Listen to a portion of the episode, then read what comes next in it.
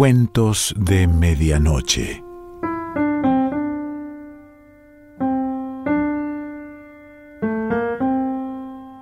El cuento de hoy se titula El desierto y pertenece a Ray Bradbury.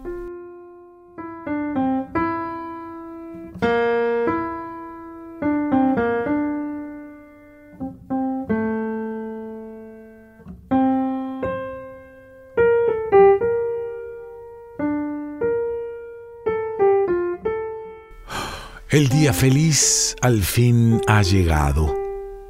Era la hora del crepúsculo y Janice y Leonora preparaban infatigablemente el equipaje, entonando canciones, comiendo algún bocado y animándose mutuamente.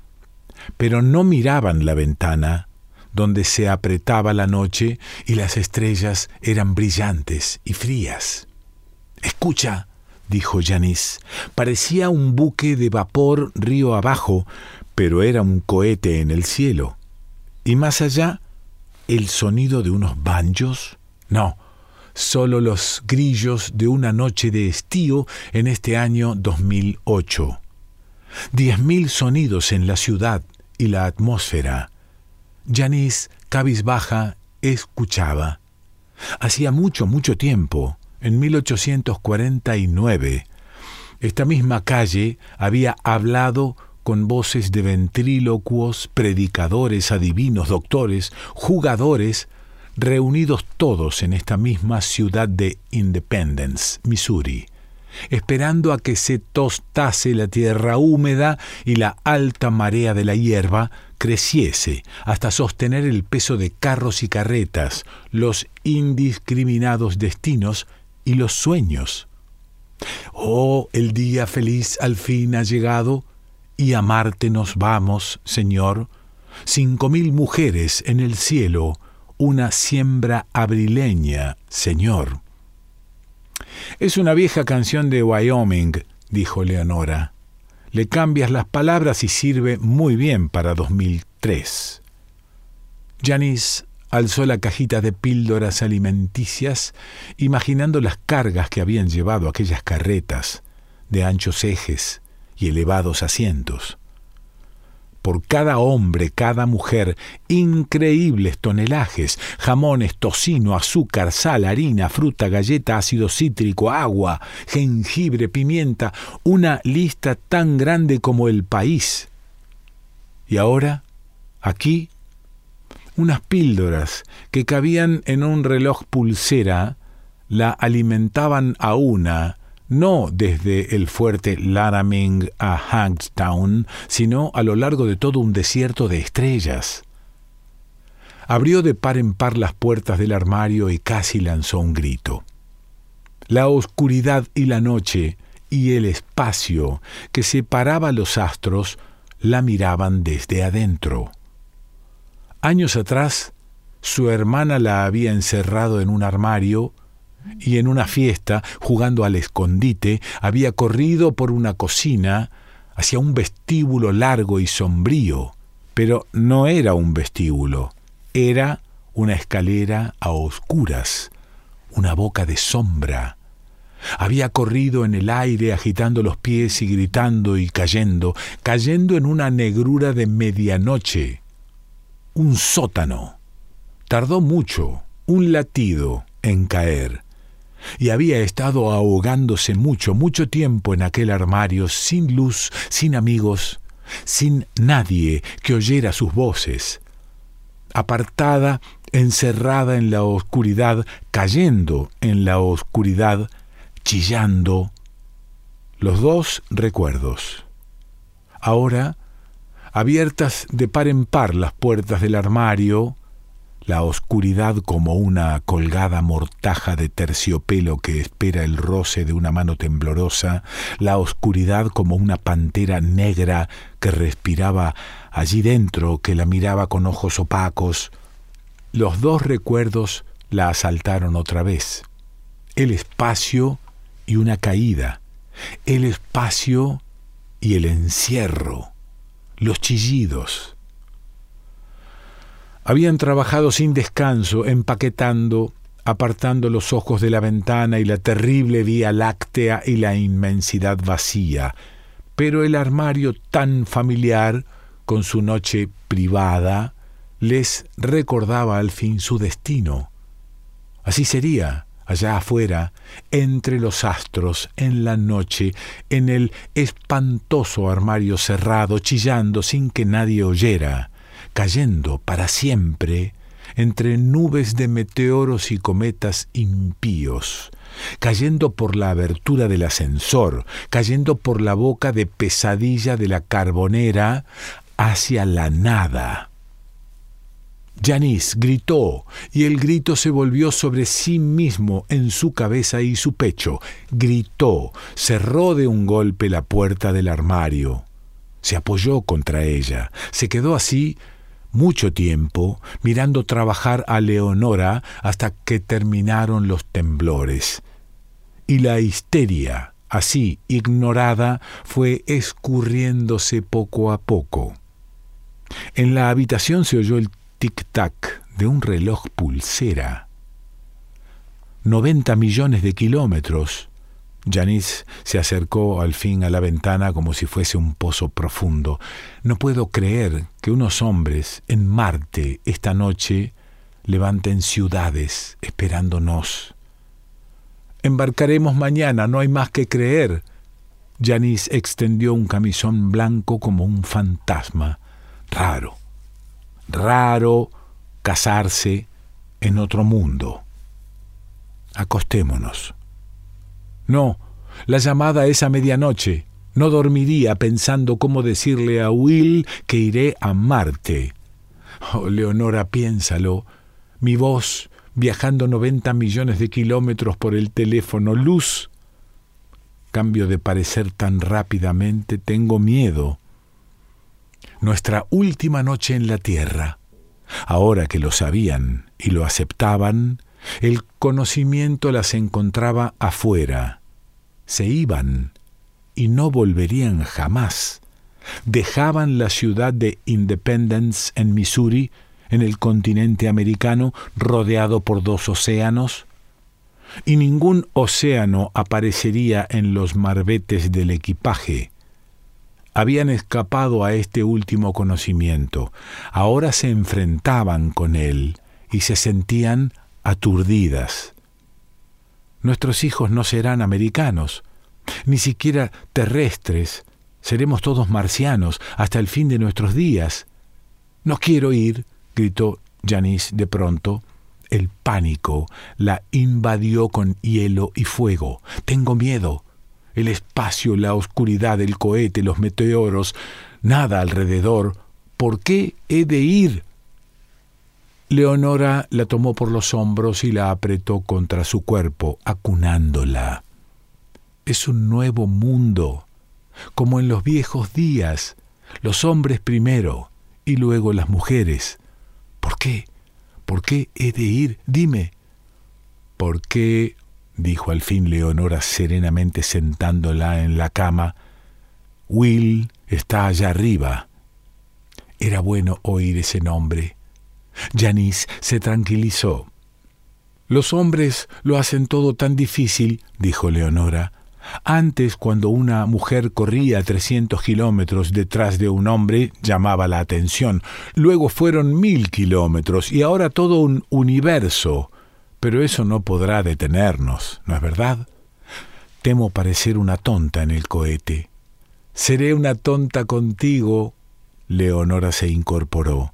Bueno, recorramos la ciudad, veamos todo una última vez. Janice miró la ciudad. Mañana de noche, todo seguirá aquí menos nosotras. La gente despertará, comerá, trabajará, dormirá, despertará otra vez y nosotras no lo sabremos. Leonora y Janice se movieron por el cuarto como si no pudiesen encontrar la puerta. Vamos. Abrieron la puerta, apagaron las luces, salieron y cerraron. En el cielo había muchas idas y venidas helicópteros, copos blancos que bajaban en silencio.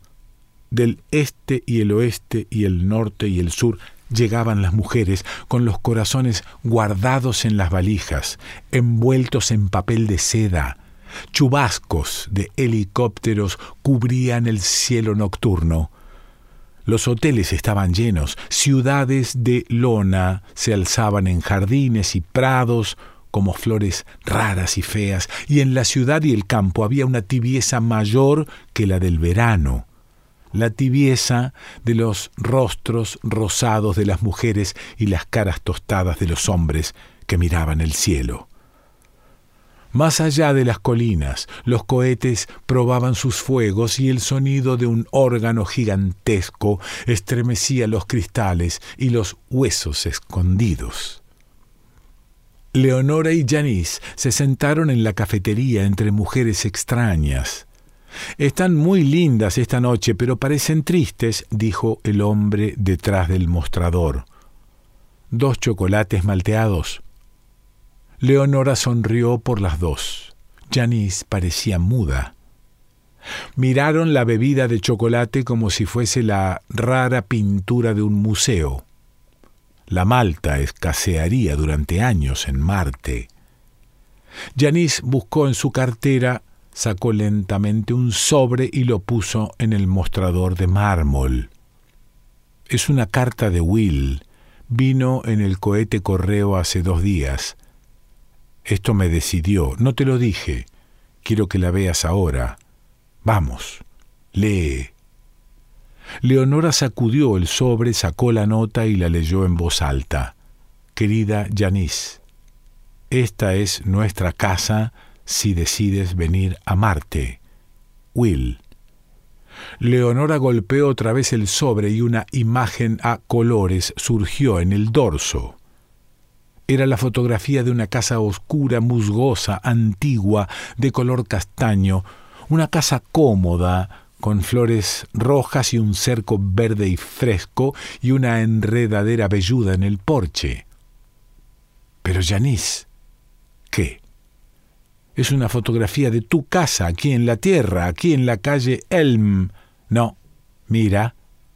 Y miraron otra vez juntas, y a ambos lados de la oscura y cómoda casa y detrás de ella había un escenario que no era terrestre.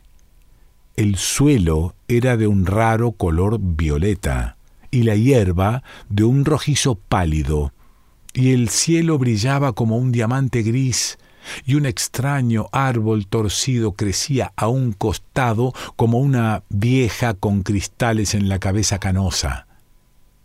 Es la casa que Will construyó para mí, dijo Janice, en Marte. Ayuda a mirarla.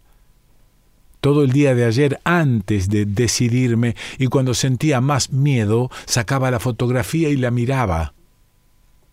Las dos mujeres contemplaron la casa cómoda y oscura a 90 millones de kilómetros. Familiar, pero extraña. Vieja, pero nueva, con una luz amarilla en la ventana del vestíbulo. Ese hombre, Will, dijo Leonora moviendo la cabeza, sabe lo que hace. Terminaron las bebidas.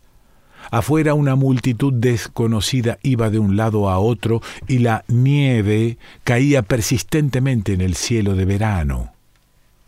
Compraron muchas cosas tontas para llevar, paquetes de caramelos de limón, lustrosas revistas femeninas, perfumes frágiles, que los oficiales del puerto decidieran luego lo que era carga esencial. Y caminaron por la ciudad, alquilaron dos chaquetas ceñidas, dos máquinas que vencían la gravedad e imitaban el vuelo de las mariposas, y tocaron los delicados dispositivos y sintieron que flotaban como los blancos pétalos de un capullo. A cualquier parte, dijo Leonora, a cualquier parte dejaron que el viento las arrastrara a través de la noche perfumada de manzanos y la noche de cálidos preparativos sobre la ciudad encantadora, sobre las casas de la infancia y sobre escuelas y calles, sobre arroyos, granjas y prados tan familiares. Flotaron como deben flotar las hojas ante la amenaza de un viento incendiado, con murmullos de advertencia, relámpagos de estío que estallan entre colinas, Vieron el polvo lechoso de los caminos por donde habían paseado en helicópteros a la luz de la luna. Flotaron en un inmenso suspiro sobre una ciudad ya remota, un sueño ahora ya manchado por la nostalgia, con terribles recuerdos que se alzaban demasiado pronto. Flotando serenamente, remolineando miraron en secreto a un centenar de queridos amigos que dejaban atrás, gente a la luz de las lámparas y encuadrada por ventanas que parecían moverse con el viento. No hubo árbol en que no buscaran viejas confesiones de amor grabadas allí y marchitas. No hubo acera que no recorrieran por primera vez advirtieron que la ciudad era hermosa y que las luces solitarias y los antiguos ladrillos eran hermosos, y sintieron que los ojos se les agrandaban ante aquella fiesta. Todo flotaba con entrecortadas ráfagas de música y a veces voces que llamaban y murmuraban desde casas hechizadas blancamente por la televisión. Las dos mujeres pasaron como agujas, tejiendo con su perfume un árbol y el próximo. Tenían los ojos ya colmados y sin embargo siguieron recogiendo todos los detalles, todas las sombras, los robles, álamos, todos los coches que pasaban y los corazones. Siento como si estuviese muerta, pensó Janice, en el cementerio en una noche primaveral y todo viviese menos yo, y todos se movieran, dispuestos a continuar la vida sin mí. En otras primaveras, cuando era muy joven, pasaba por el cementerio y lloraba. Había muertos, y eso me parecía injusto. En noches tan suaves como esta me sentía viva y culpable. Y ahora aquí, esta noche, siento que me han sacado del cementerio y me dejan pasear para que vea una vez más cómo es la vida, cómo es una ciudad y la gente antes de que me cierren la puerta en la cara.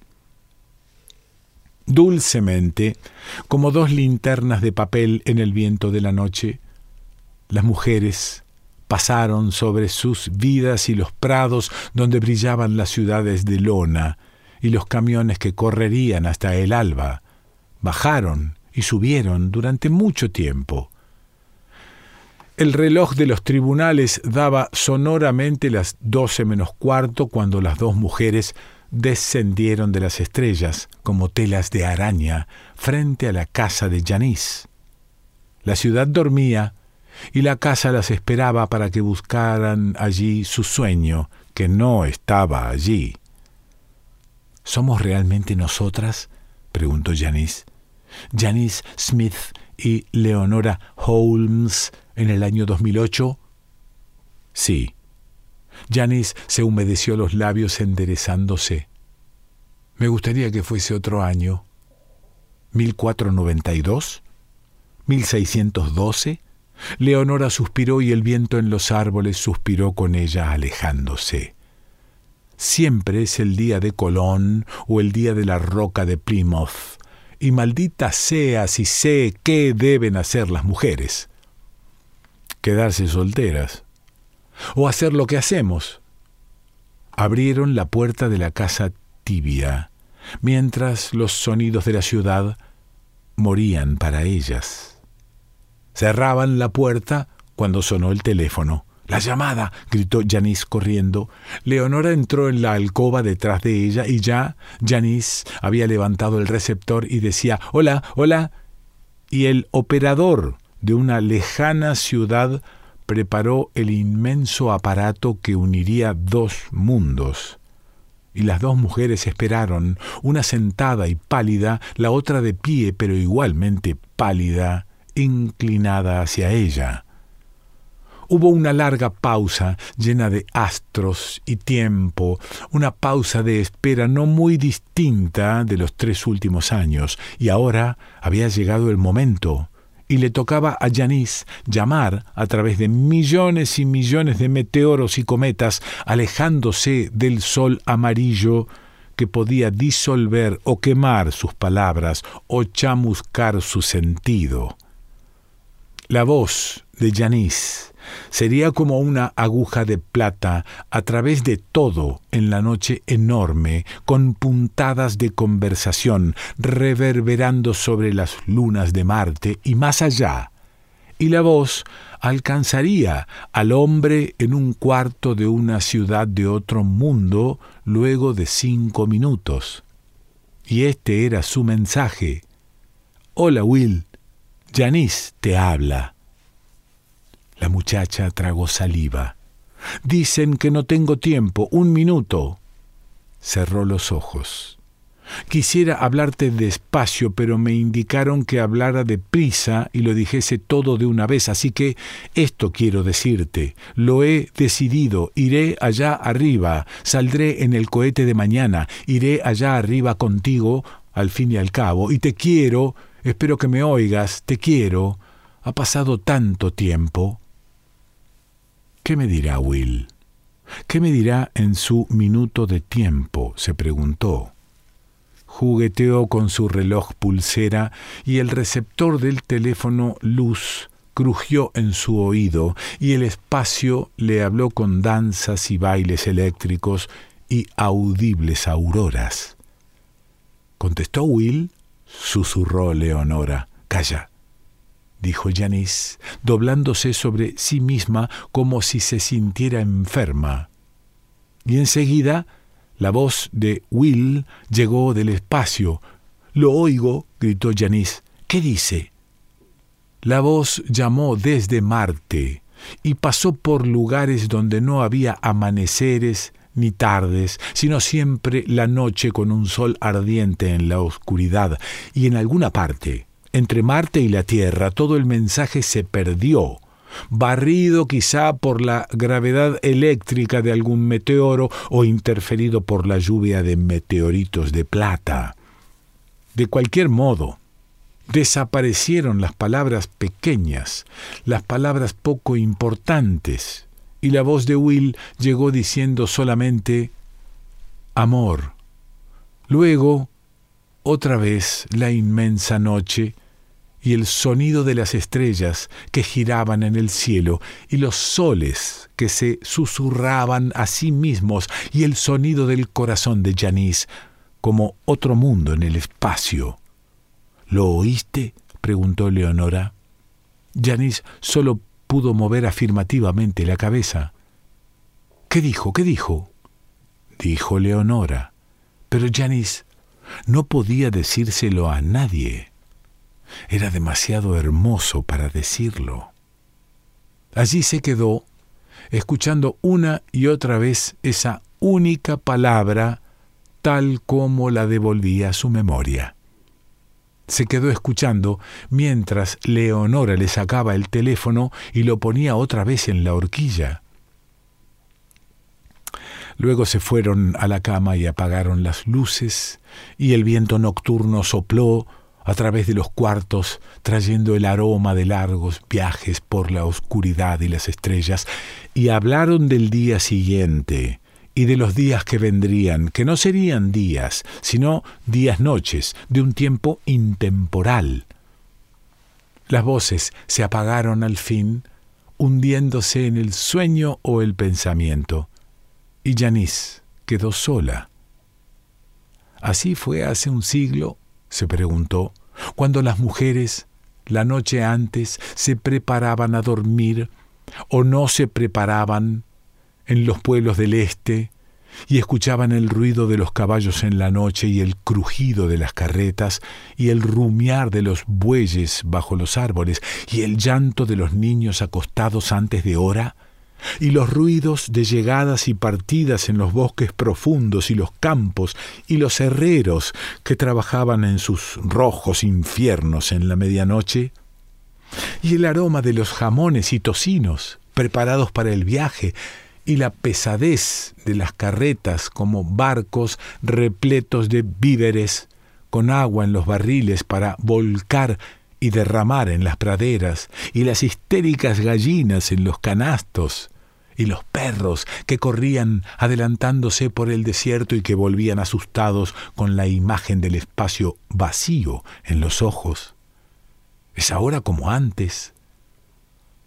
A orillas del precipicio, en los bordes del acantilado de estrellas, antes el olor del búfalo y ahora el olor del cohete. ¿Es ahora como antes?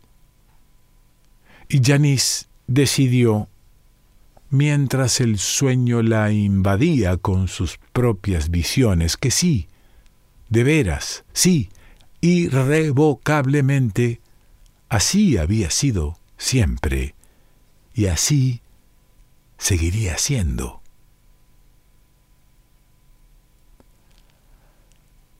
Ray Bradbury.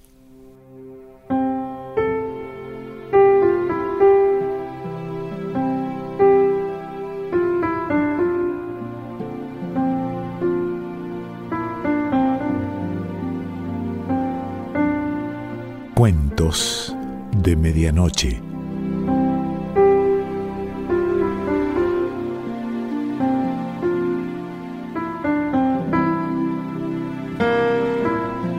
Selección Pancho Mondino.